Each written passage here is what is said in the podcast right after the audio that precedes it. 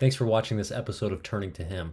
I invite you to just take a few seconds right now at the beginning and subscribe to this channel so that you can get more videos like this in your feed. Thanks again.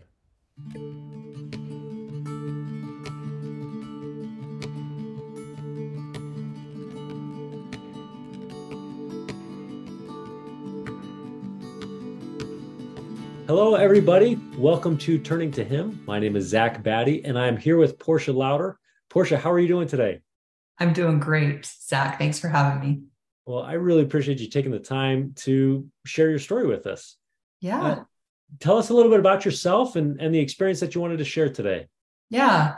So, um, yeah, my name is Portia Louder, and I grew up here in Utah, in a small town in Utah and um, had a lot of difficult experiences in my youth. And then I had some um, some time in my life where I kind of turned to the Lord and, and really found um, some strength and direction. And then I had some more difficult experiences in my life.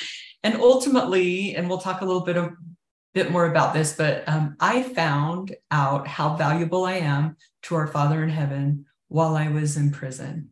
And so maybe that's uncommon. Maybe it's more common than people would think. But that is something that I wanted to share that there is nowhere on this earth, no place that you can sink so low that your heavenly father can't find you.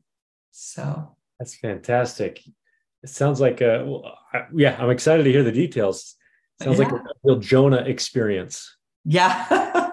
no place, yeah. no place where the Lord can't find you. Yeah. Um, okay, take us to the beginning. You said you grew up and, and had some experiences in your youth. Yeah. So I grew up in Richfield in southern Utah, small town at, on the outskirts of that town. And my parents were um, members of the church. I don't remember, my parents were non traditional in about every way. I almost like anti establishment. my mom was kind of a hippie, and my dad, um, he had animals. He was a Vietnam vet, so he had some PTSD. And they had seven children and I was the oldest. And we went to church, but I don't remember scriptures or prayer. It was kind of a, my mom didn't like structures. So um, she was really creative though. She loved like the, she, we would do plays and, uh, you know, draw and color and build things and all of that. But it was pretty um, chaotic growing up. And so I remember, um, struggling with going to church or the activity of it. And really, by the time I was 13, I was done going to church. And that's in our home, you kind of did what you wanted to do. So I was like, I'm done. And that was it. And my first struggle, I would say, was boys. Like I thought what boys thought of me was the most important thing, you know. So I've been able to identify that as um, as relationships, and also not really just not knowing who I am to Heavenly Father, like thinking that what other people think of me is what defines me, you know? Yeah. yeah. And so, yeah, super challenging. Um, led to uh, me being a young mother at 17. I, I had my first child. Um, and I remember thinking, well, I just need to find the right man. Like, I just need to get married. Everything will be fine. Again, you know, looking around, not knowing like there's this whole foundational thing that takes place, kind of knowing who you are is the first step, right? Yeah, yeah. so I, uh, I got a, I guess you could say, um, a proposal. it's kind of a funny proposal. I get to go to the MTC and I share this story and I say, you know, um, my I met a man, he was 10 years older than me, and he said, You should marry me, I can take care of you. and I said, Okay. And so um, so yeah, we got married and it wasn't going real well, as you can imagine. We didn't know each other very well. He was a lot older. I was 18, he was 28, so he's quite a bit older than me. I have my a son. I had been living in low income apartments and kind of babysitting other children that were in single parent homes. And when about that time, my dad got a job offer in Salt Lake. And so he moved to Sandy in, oh gosh, I guess 90 ish with my brothers and sisters and my mom. And I do remember never having gone to Salt Lake before. So like I literally my life had been very small. I'd never been on an airplane, you know? Yeah. And so I, I drive up to Salt Lake to see my parents. And I remember going, whoa, like there's like a whole world, you know, I could get a job, I could have a life And I went back and told my husband, you know, I want to move up there and we should go up there and I'll get a job. And and he said, you know, I, I'm never leaving this town and we don't even really get along. So you should just go and we'll get divorced. So you could see like really committed relationship. Yeah, yeah. For how long have you all been married? Um, we've been married about a year. Yeah, not too long. About a year. Okay. So yeah. Man, already there is so much to potentially talk about. Uh, well, it, there's a lot. Um, I, I will tell you. Um, I'll try to go quick because oh, I don't. Okay, okay, go ahead. Yeah, because that's. I mean, if I would love to tell you that that things just got a little easier at that point, but they didn't. You know, I moved up, I got a job, and I found out I was pregnant. So um, I had my son, and then um, called my husband and said, Hey, I'm also pregnant, you know, with our child. And he's like, Yeah, well, I don't want anything to do with that. Like, I, you know, I'm done. And mm-hmm. so I remember that being a really lonely time for me. And yeah. and during that time, I was working at this children's studio taking pictures. And I remember my dad, and I'm pretty stubborn. So my parents aren't going to try to force anything on me, right? So my dad's like, You should try to read the Book of Mormon. And I'm like, why would I ever do that, dad? And, and his response was really good. He's like, because you're smarter than that and you haven't even tried to read it. So how do you know it's not true?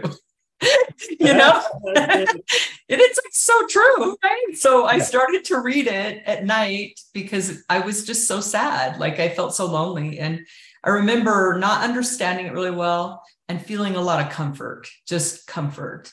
And then my daughter was born, and my dad asked me if he could bless her. And I said, yes. And so I went to the church. And, you know, here I am, a young mom with two kids. I'm 21 years old. And I remember thinking, all these women are married. That's all I need to do is get married. Like everything will work out, yep. you know? Yep. yeah. Because once you get married, all your problems go away. Yeah, like someone because I'm so good at picking them, the right people, you know. oh yeah so i um i started dating again. And then here's the other challenge. It's not even a challenge but for some some people struggle with infertility. I struggle with over fertility so like i i've tried one time and i have six children. So i i really do struggle with this. So um, i started dating again and i got pregnant again. And i remember now um, i am 23 years old and I remember saying my first real prayer because I was scared. And it was like, Heavenly Father, I don't know what to do. Help me. yeah. Know? And I felt this strength. Like I knew that my this child was like a special, I knew he was a little boy. And I knew that he wasn't mine to keep. Like he had a family that I needed to give him up for adoption. And I remember telling my parents, and my dad said, I believe you can do that. That will be hard, but I think that's the right choice. And my mom said, That would be too hard. You should let me raise him, you know? And and I remember telling my mom, Mom, you're not that good at it, and either am I, like raising kids, you know? well, that's a frank conversation. Yeah, it was very direct. And my mom was like, You're right, you know, you're right. so it was okay so anyway, I mean, our family, I can say we're pretty non-traditional. And so um, I started looking and I went to several different places to look for this family. And I, I remember being in an attorney's office, I'd gone through all of these files, and the last file that they had was a family who had just come in and they already had three boys. And the lawyer, they said, he told the secretary, don't give that to her. They already have kids. And, you know, and, and as soon as I saw their picture, I said, but that's the family. I already know that's where that's where David belongs. You know, David's my son's name. So um, so he can be the lawyer said, Well, I want you to meet with other people first. And I just said, I already saw their address. I'm going to track them down and tell them that I, you know, so so it was so he agreed and and they came to every doctor appointment. They were right there with me. And I'm still his mother is one of my best friends. Like I adore her. Um, but after David was born, I felt so empty and broken inside. I didn't even know what to do. Like I thought, oh, I'll just go back to work. Well, I didn't have any clue how to deal with the trauma. I didn't have a connection to Heavenly Father. And so the doctor prescribed prescription drugs, and I started using those all the time. Like I just became addicted right away. Mm-hmm. And I remember thinking, no, I don't need a man anymore. I just need more of these. Like that's going to make me feel better. Yeah. And my life got a lot worse. I was um, lost my job, and my parents were taking care of my two kids. And the family, um, Rhonda, who's David's mother, they stepped back, which they had to, which makes sense. I couldn't even process any of that. Like I try to see him and them and my own kids. I had too much. Mm-hmm. And I came home late one night. I had been gone like all day and night. And when I walked in, my little boy, who was eight or nine at the time, Jace, my oldest son, was crying, waiting for me. And my mom said, This little boy has been sitting here for hours, looking out the window, waiting for you. And if this isn't enough for you, Portia, whatever would be for you to change your life? And I grabbed my son and I walked downstairs and I laid on the floor and I just sobbed and I begged God. I've never, I was so broken. I just begged him. I said, I will give up everything if you will help me be a good mother. I can't do this anymore. I'm I don't know where to turn. I'll never date. I'll never do anything. Just help me find my way out of this. And my little boy, he he said, "Mom, why are you crying?" He's like, "Come look in the mirror, Mom. You're so beautiful." You know, it was yeah. And so um, the next morning, I got up and I walked over to our bishops. I never met him. I didn't know him. He was my parents' bishop. And I was on his front porch and I just said, Please help me. I don't know what to do. And he said, Let me call someone. And he called someone to come over and talk to me about the, at the time, it was AA. And he said, I will be your sponsor. I'll help you every way I can. And he said, Portia, I promise you with priesthood power and authority that if you will read your scriptures and you will say your prayers and you'll go to church, your whole life will change. And I did those things and it was really, really hard. I'm going to be honest, like I felt so uncomfortable in church and I felt so uncomfortable reading the scriptures, all of it.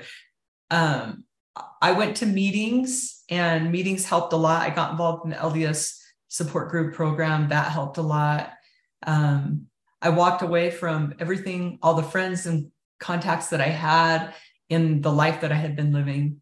And one day at a time, you know, my life changed. It completely changed. And to the point where I remember, I just remember being six months free of drugs. And I was at the zoo with my son. And I remember thinking, looking around and thinking, if anyone knew what a miracle this is, like I'm sitting here being a good mom. And I remember, you know, looking at the animals and the everything. And I just, it felt so surreal to me. I thought, God created all this and he's solving my problems. Like, this is the real deal. You know, it just felt miraculous to me that my life could change. And so so that was my testimony you know the first time i ever had faith in god because i couldn't do it on my own. Like god was doing something for me that i couldn't do for myself. So. So, so at this point you're 25 yeah, I, yeah, yeah, probably 25, 26 about then. And um, so one of the things that happened for me, which happens when you get your life together and you aren't looking for something, is it shows up, right? So I met my husband and he was like, he would just graduated college and had been on a mission and done all the right things. And I'm like, why would he date me? I asked him once, I said, what scares you the most about me? And he said, everything, like everything about you. There's not just one thing, it's all of it. But um, but Chad and I, he married me and we went to the temple, to Timpanogos temple, and he adopted my kids. We were able to have them sealed to us. So like I'd love to tell you. And this is when I go to the MTC, I'm like, and wouldn't it be so great? Because I, I, could see everybody just getting so excited. Yes, she made it. And I'm like, I'm sorry, I have to take you back down a rabbit hole here. There's a little detour, but but it it was beautiful, and it is beautiful because um, you know, I went to the temple every week. I my faith grew and I we lived in a little home in American Fork. I started my own photography company and it grew, grew, grew. And Chad's career was going well. And then what I do always is I have more kids. So I had two more kids, 18 months apart. Right. And um, and then my back went out and I had back surgery. And so I was taking pictures. I just had a newborn child and we started building a house. And my um, my back literally couldn't walk. Like I had a disc that got ripped out and I had to go get surgery. And I started using pain pills again. So, um, and that is, you know, what I know about myself. I'm eight years sober now off prescription drugs, but um, I would rather die than relapse. Like that's how serious it is to me because I've been to some dark places in my life through yeah. my addiction. And so I started to use and um, and I remember being very busy. My business was growing. I was shooting like 200 weddings a year. So I had employees and you know, you can't imagine how many engagements and bridals that is, and how you know it's just a lot. It was so much, and I ended up um, thinking that real estate was the answer to, so I could slow down. You know, at one point, my husband quit his job to help t- and take care of the kids, and I got involved in these illegal real estate deals, and that was terrifying because I remember, first of all, it was really heavy and overwhelming just to be, you know, it's not like I don't know if anybody intentionally thinks what they're doing is illegal, but you can feel like the Holy Ghost tells you, you know, uh, don't do this, don't do that. And then desperation and prescription mm-hmm. drugs, whatever it is, my judgment, I continued despite the Spirit's warnings. And um, and I remember hearing I was under investigation and thinking, please just go away. Like I can't do this, you know, I can't go to prison. I can't and then the FBI showed up, you know, and that's like the worst day of your life. Like yeah, nobody wants that. Like if they start talking to your neighbors, they talk to you, it's just so scary. And I, I remember thinking, who would I be if I went to prison? Like I would, you know, how could I ever recover from that? Like I've already come back from hard things. I remember showing them a picture of my family and saying, you can have everything I have, but just you can't have my family, you know? And I just thought, how my husband won't stay. Who would we can't get through this. And I fought, fought, fought. And, and looking back, I'm like, the power for me would have been, okay, I made a mistake. Let's look at it and what can I do to make it right? You know, but I was so scared. And I think had I done that, my outcome would have been completely different. But I just kept denying it and making excuses. And, and so I've learned like to make a mistake is one thing, but to deny the mistake is a far worse mistake. Like just own that and move forward. Just like my addiction, just own it. Just say, okay, yep, I relapsed. Now let me just figure, get on solid ground and start working back into, you know. But I didn't. I, um, the relapse continued, and then I, you know, I fought the feds, which never you never win when you fight the feds. Just so you know, they have the nuclear weapon. They're the big boys. You aren't. so I just drained us financially, and then I ended up um, walking into a federal courthouse anyway.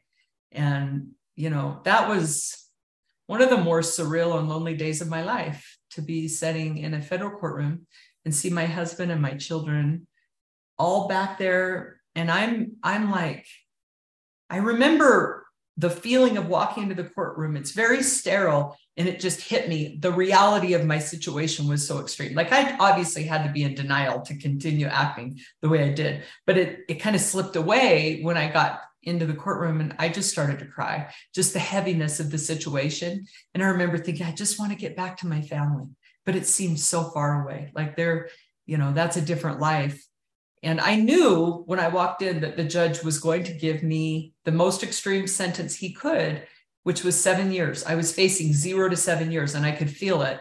And I think I knew that I kind of deserved it. That was the thing. It wasn't even like I was angry. It was just like, what have I done? I've, I've made these mistakes. I've denied these mistakes. I've drugged the process on. And now I'm sitting here and I just felt such a sorrow, like such sorrow. I, I remember listening to the, the judge and the, the, or the, the judge you know, the United States of America versus Portia Louder. And I'm like, wow, you know, wow. How long from the time you walk into the courtroom to the time that you first become aware that you're being investigated?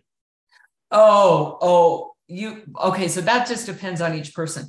So no, this, yeah, I mean for you, for you. Oh, I knew I was being investigated in 2005 or six. The. FBI showed up in 2008. I didn't get indicted until 2011, and I was sentenced in 2015. So this is yeah, 10 20 years. years. well, 10, 20 years when I get by the time I did my prison time. But yeah, a big chunk yeah. of my life. I mean, 10 years, you are really kind of carrying this weight of denial, oh. of looking over your shoulder, wondering. It was the heaviest.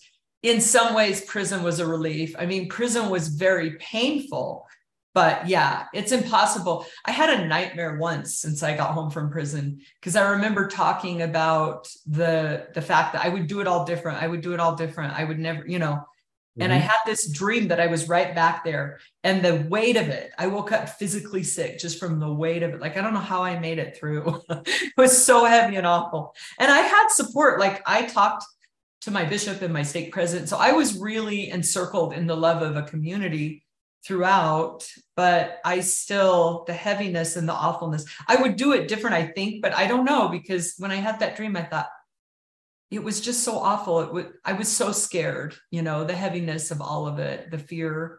But I think that day in the courtroom, it was like, remember the judge said, Miss Louder, do you have anything you want to say? And my lawyer's like, no. And I looked at her and I go, I just need to say, I'm sorry. Can I please get up there? She goes, go ahead. Because he already was going to do what he was going to do, you know? And I just said, I understand that you, uh, what you're going to do today, and I probably deserve it. I just need my family and community to know how sorry I am, that I was wrong and I'm sorry. And he's like, thank you.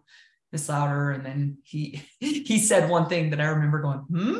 He's like, You'll be a mother again someday, Miss Louder. And I was like, hmm? You can't take away my motherhood. yeah. Tomorrow or like five minutes from now? Because I'm always a mother.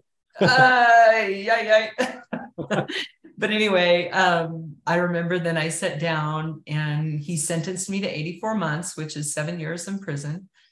And then um, and then he said something that was a little unusual. He said, um, Marshals, I'd like you to take Miss Louder into custody today. And I didn't expect that because I'm a white collar crime. Like usually you get time to self surrender. And um, my husband stands up and he's crying at the podium and he said, Please don't do this to her. Please give her time to say goodbye to her family he's like we need this time together. And i i literally remember looking turning around and looking at chad and he he had a hard time composing himself to even speak and thinking there's nothing on this earth that could divide me from him. Why did i think that? Like even though i had a lot of repenting to do we're married in god's temple. And and there's nothing the judge can do today that's going to change that and I thought, I just felt like a queen. Like I went from feeling like the most lowly person on the planet and realizing how powerful those covenants are. And that my husband, I was like, it was a really tender moment to see my husband advocate for me because my my lawyer had been, but your honor, and nothing my lawyer said helped. And then my husband stood up and the judge says, I'll give her eight weeks. So yeah, right?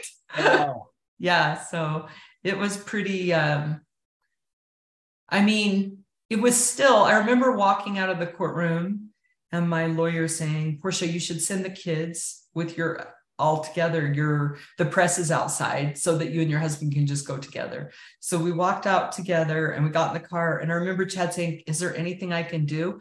And everything was surreal. I just thought I couldn't even speak for like two hours because yeah. I was so devastated. I thought, I am such a bad person. Like the reality of my situation and what I'd done was just such a shock. It, it really was. And I remember looking around at people driving and thinking, why is the world still going? Like, yeah, you know, yeah, yeah. it's it's like it's all shifted. People know what just happened. Right. The whole changed. And the other thing that was so bizarre to me was that it became so clear that I had been such a fool. Like I thought, I've been working to make money to spend time with my children, but I could have always spent time with my children instead of trying to make money. Like it was like such a shift for me. Like I'm trading the most valuable, I traded everything for money, which is so useless. My time is so valuable. And you know, that's never changed for me. Like from that point on, um, there wasn't one moment in prison that I missed money. And when I came home from prison, I did, I have never cared about money again. In my book, money burned me really good that day. like I realized, you know, that it it is my time is so valuable to me. I, I had a job interview recently and he said, you know, well, what would it take to have, because I do mentoring, so what would it take to have you come on board? And I said, honestly, you can't afford me. He goes, well, what's the number? I go, it's not a money thing. I'm like, it's my time. Like, I don't know if I'm willing to give that to you because I have children and grandchildren and other things in my life that come first. So I'll have to look if I can fit that in because now I know like how foolish I was that I had traded something so important, my time with my family for money. It was just foolish, you know? So that was a shift. Yeah, yeah, yeah. Yeah. Okay, so we have eight weeks now. Yeah. What in those eight weeks? You know, um, I remember driving my son to school the next morning and thinking, how could I have missed this? This is the most beautiful experience of my life. I'm crying, and my son's like, Mom, it's okay. I'm going to help dad. It's all going to be okay. And I'm like, No, Jackson, that's not it. This is so beautiful just to be with you how you know and i thought how could i have missed this how could i have missed everything because my life was so chaotic. I didn't enjoy and appreciate those things. And that's what i did. That last eight weeks i watched my kids sleep. I listened to what they had to share with me. I walked to the mailbox and got mail you know? And neighbors would just stop by and bring cookies and say i don't even know what to say but i'm sorry. It was so cute you know? I remember walking our dog and somebody like hit the brakes on their car jumped out and ran over and gave me a hug and said i don't have words but I just want you to know I love you. And it was like, it was, you know, it was, I remember the morning that I got up to, for Chad to, to take me to prison that morning. Um, so I cried all night, you know, I just watched my kids sleep. I just walked in each of their rooms. And I remember um, going out into the living room when it was dark and I was cleaning the house. And I remember thinking, like, how much I would miss taking care of my family, you know? And then I called my sister because she and I are really close and she started to cry. And I said, No, it's going to be okay. And she goes, Portia. And I said, Kira, I honestly don't know if I can do this. Like, honestly, I just don't. I don't know if I can do it. And she goes, You're the strongest person I know. If anyone can do this, you can. And I said, Yeah, but I just don't know if I can leave my kids. And she said, Portia, do you have any idea how much Chad loves you and how much those kids love you? And I said, I know, but I still don't know if I can do it. And she's like, You can and you will, and you will come home amazing. I already know, you know. And it was, I, it was the hardest thing to leave my kids. And then I thought that, I honestly thought that it couldn't get any harder. But when I walked into prison, there's not really any way to prepare a person for that feeling because, and people call me all the time that are going to prison and they're like, tell me what, how do, what should I be prepared for? I'm like, oh, honey, I, yeah, put some money on your books. Who cares? None of that's going to matter to you. You're going to be so brokenhearted. You have to know, you know. And when I walked in, they give you, they assign you to this room. And for three days, I couldn't get off the bed. Like I couldn't imagine how I was going to survive. I thought, I can't, I can't do this. Like I thought I can't do it for a week, let alone seven years or whatever this judge says I can do. Everybody wore khaki. Nobody was happy. It just seemed like the most cold, awful place, you know? And I remember my roommate saying, You have, I mean, she's like, You have to get out of here. You have to go eat because they do room checks. And if they see you like this, they're going to go put you in an isolation cell and it's worse there than it is here. And I said, Go away please, I need some time. And then I got on my knees and I said the most important prayer I've ever said in my whole life, which was Heavenly Father, I feel like nobody, like I have failed everybody in my life. I am in such a deep hole. I've hurt my children. I've hurt my family, my husband. I've left them in a really bad situation because I did financially and everything else. I have, I need to know who I am to you. I just can't do this alone. And I remember feeling the most incredible amount of love and connection, like something I've never experienced in my life. And I'm sitting there in a prison cell in a uniform on a cement floor, brokenhearted. And I could see that in that state, I had the most important purpose on this earth. Like I was valuable beyond anything I could comprehend. And I could see that everybody in that prison was so valued and that we were all connected you know like we were all connected we were all part of one thing and we were so valuable and i remember thinking i never needed a man like i know you know? I mean i absolutely love my husband but i was like I didn't know. Like I didn't know, you know, I didn't know who I was until that day. Like no matter what I had ever been through, I'd been to the temple, I had kids, I'd been through addiction, but until that day, and I remember so many times in prison, I had this little tree. I'd go sit down there underneath the tree and I would just say, I need to feel it again. I need to know who I am because it's hard. Like it was hard. I spent four and a half years away from my family and I watched my kids grow up without me. They, I didn't see them often. I was in California and I was in Minnesota. I got transferred and I, because I was in federal prison and I saw him about once a year. And every time I saw him, when you, I left kids, my younger ones were um, 7, 12, and 14. So, I mean, they were growing. My 12 and 14 year old were six inches taller and they were hurting. And I remember my son saying um, how angry he was and how mad he was at everybody else. And I just looked at him and I said, Jackson, this was me. This wasn't the your principal, it wasn't the cops, it wasn't the FBI, it wasn't the prison. This was me. I did this. And I'm so sorry. And you have every right to be angry at me, but you can't be mad at them. No one else. I did it. And I I knew that the only way forward was to build a foundation on truth. Like we had to have that. We had to start there. But watching my kids hurt was like it, I can't even describe. I, I remember spending three days just on my knees almost constantly. And my roommate would go, oh whoa god must love you because all you do is pray you know?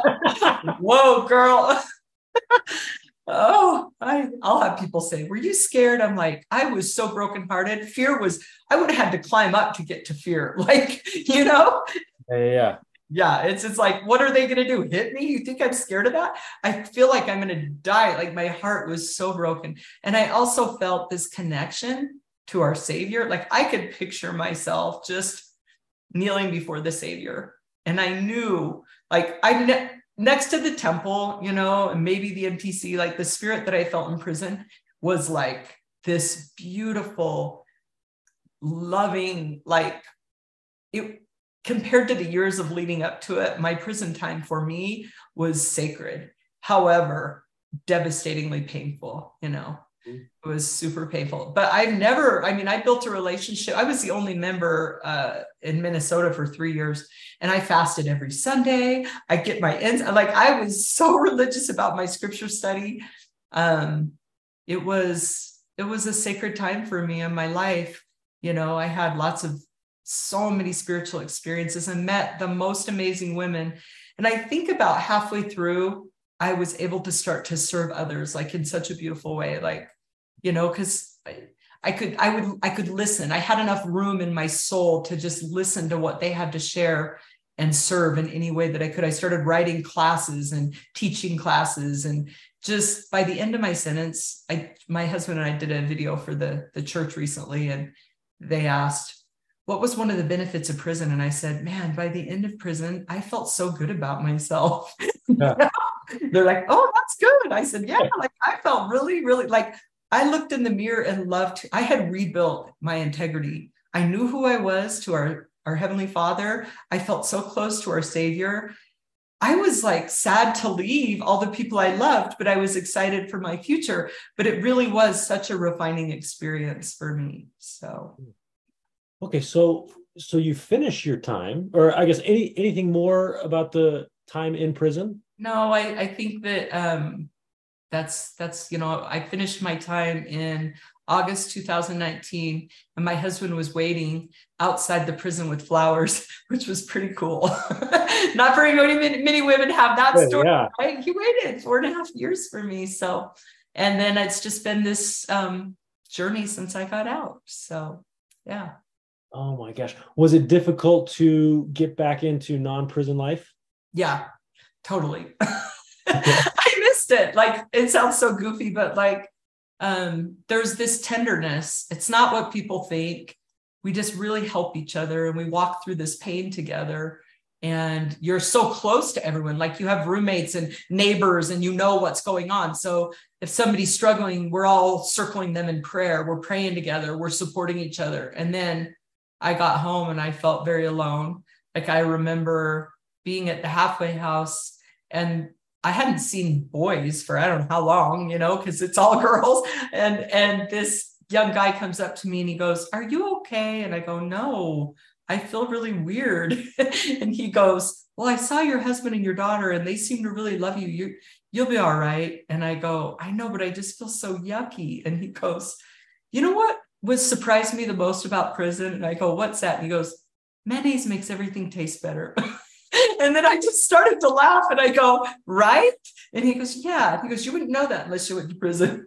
and I said, because because they sell you these little mayonnaise bottles and it's like everything tastes terrible, but a little bit of mayonnaise solves the problem. I was like, see, nobody would know that out here. But yeah, I think that connection that we we share in there is so special. I will really quickly share one of my sweetest friends. I met her in prison. I knew as soon as I met her, I could see her light, you know. And I found out that her father had died from suicide, her mother had died from a drug overdose. She had been poor, poor, poor. Her mom started using with her when she was young, and she ended up in prison. So she had nothing. But she would eh, she would get on her knees and pray for 45 minutes every night. And so she and I are roommates, and we really got close. And I remember um, she had this humble, beautiful, kind spirit. And when I left, she throws her arms around me and she goes, Portia, will I see you again? I said, I promise that you will, you know. So I get out and she sends me a message and says, I got a job at a care center. She loves the elderly too. Like she would take all the elderly inmates. And she said, and I met this woman named Cecile. She had a stroke. She's my very best friend. And she's a member of the church you're a member of. And she said, she's been waiting for me because until I get baptized, she can't die. And her husband's waiting for her on the other side. I said, Are you talking to missionaries? And she goes, Yeah. And and then she talked to went to an AA meeting and she met a man there that said, You're so lit up. What's your religion? And she said, Well, I'm talking to these LDS missionaries. So he said, Well, I want to talk to him too. So the two of them decide to get baptized, and I fly out there and sit next to Cecile, you know, and I just felt this absolutely knowing that we're all connected. We're all like, we knew each other before we came to earth. Like, we're, we have this special bond, you know. And then Cecile passes away, and Christina calls me and says, You're coming out because I'm going to the temple. And I fly out, and we sat together in the celestial room. And she said, Portia, we met in prison and today we sit together in our Heavenly Father's highest kingdom of glory on the earth. And, and that was the most joyful day of my life, even more than when I married my husband. it's like like the, the eternal joy that I felt was so beautiful that I would have done everything I went through to just feel that day. It was like the real deal, that eternal yeah. joy, you know. And I've had numerous things like that where the people Christina is one of my best friends. She's the young women's president in her ward right now. Like she lives in Missouri, but we are that bond is like sisterhood times a hundred. It's just amazing. And I met her in prison. So my whole life changed. You know what? I would never undo it, but it was like really hard. And it was hard to adjust. But I'm, you know, four years later, I feel pretty adjusted now. I love one of the things that seems like a thread throughout your story is knowing who you are and the importance of knowing who you are whether and and I, I don't know if young women struggle with it more than young men perhaps but just that value of if you don't know who you are then oh. other people get to tell you who you are absolutely that's never, that's never, a good place oh never. make it through high school like that. I'll tell you, if I wouldn't have known who I was when I got out, like imagine if I would have let the world define me. You know, you're a felon. Now what? You've been to prison. Now what? I'm like, oh no, none of that's going to work for me. I know who I am to my heavenly Father, and that's changed everything for me. I have. It has not hindered me in any way to have the experiences I've had because I know who I am. So when people ask me, what can I do? Even parents with kids that are struggling, I'm like, you have to know who you are. Like for me with my kids, because they get lost, it's mm-hmm. crazy. I have to be that sure foundation of knowing who I am because I can't give them something I don't have. I can't say, You're so amazing, but I don't know it about myself. I have to know who I am so I can pass that on to my children. So, yeah, yeah that's the most important thing in my life. More important than my husband or anything else. Knowing who I am to Heavenly Father is number one for me because that, that's changed everything for me. It really yeah. So, yeah. I always have I've told people a number of times, and I'm curious as to your thoughts. If you know that you are a child of God and loved unconditionally, uh-huh. have a supporting spouse, you can get through just about anything in life. Oh, I know that's true. I know that's true. You can get through things you absolutely don't think you can get through. I know um, knowing who you are, like death is, I have no fear of anything anymore. You know, I, am like, it's just all, there's no fear of it. I know who I am to God. And I look in the mirror and I feel really good about myself.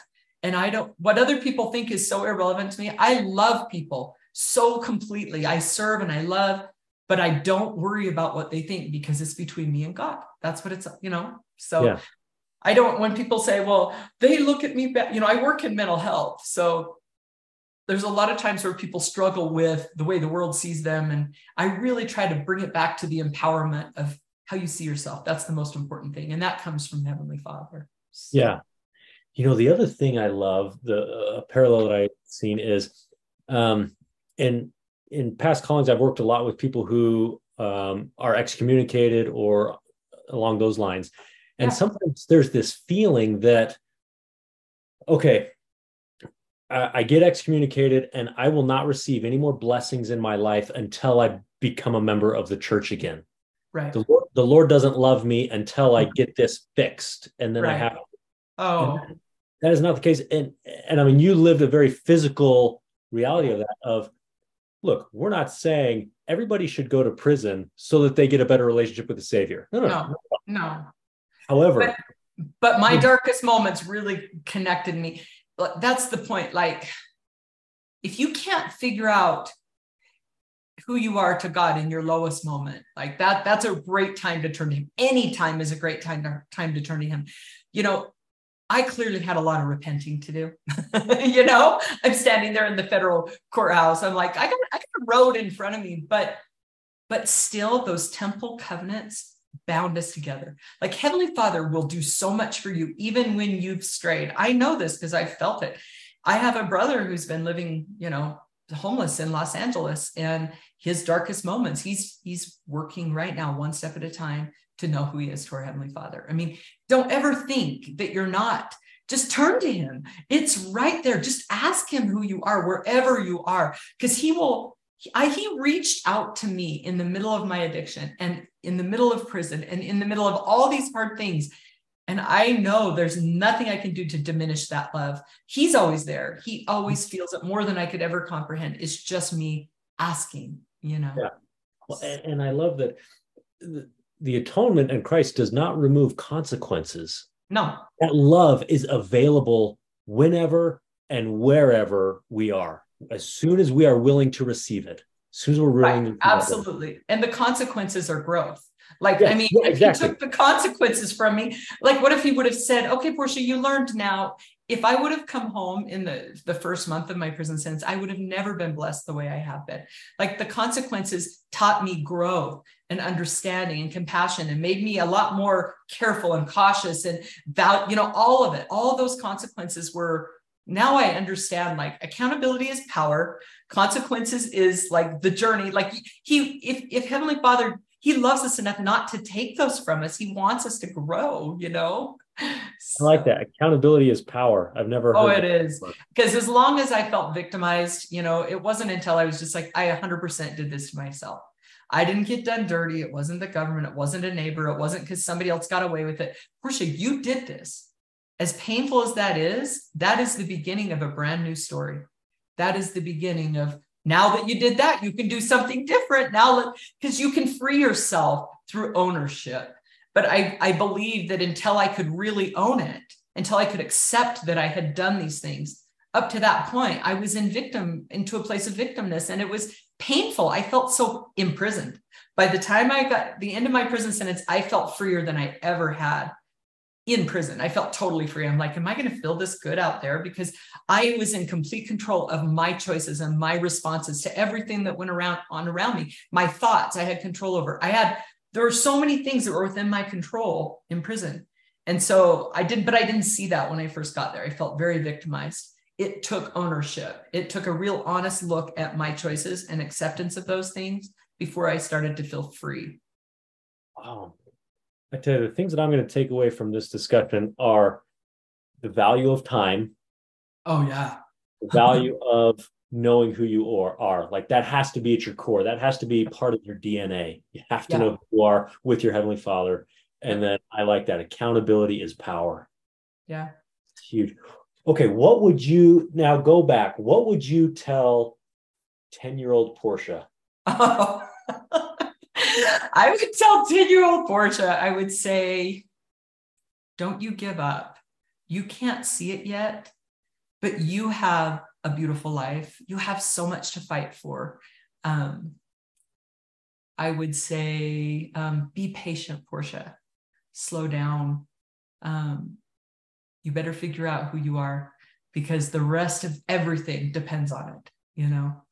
And, uh, you know, I would say your dad's right about that Book of Mormon thing. I read the Book of Mormon like three or four times a year when I was in prison. I mean, I read it every year, two or three times. You know, that book I slept with it my first two years. It was like my, you know, it was like my protection. Yeah. Your dad was right about the book. No one in my family's read the Book of Mormon like I have because that's been my protection. but you know, my dumb little 20 whatever year old self, like, why would I want to read that?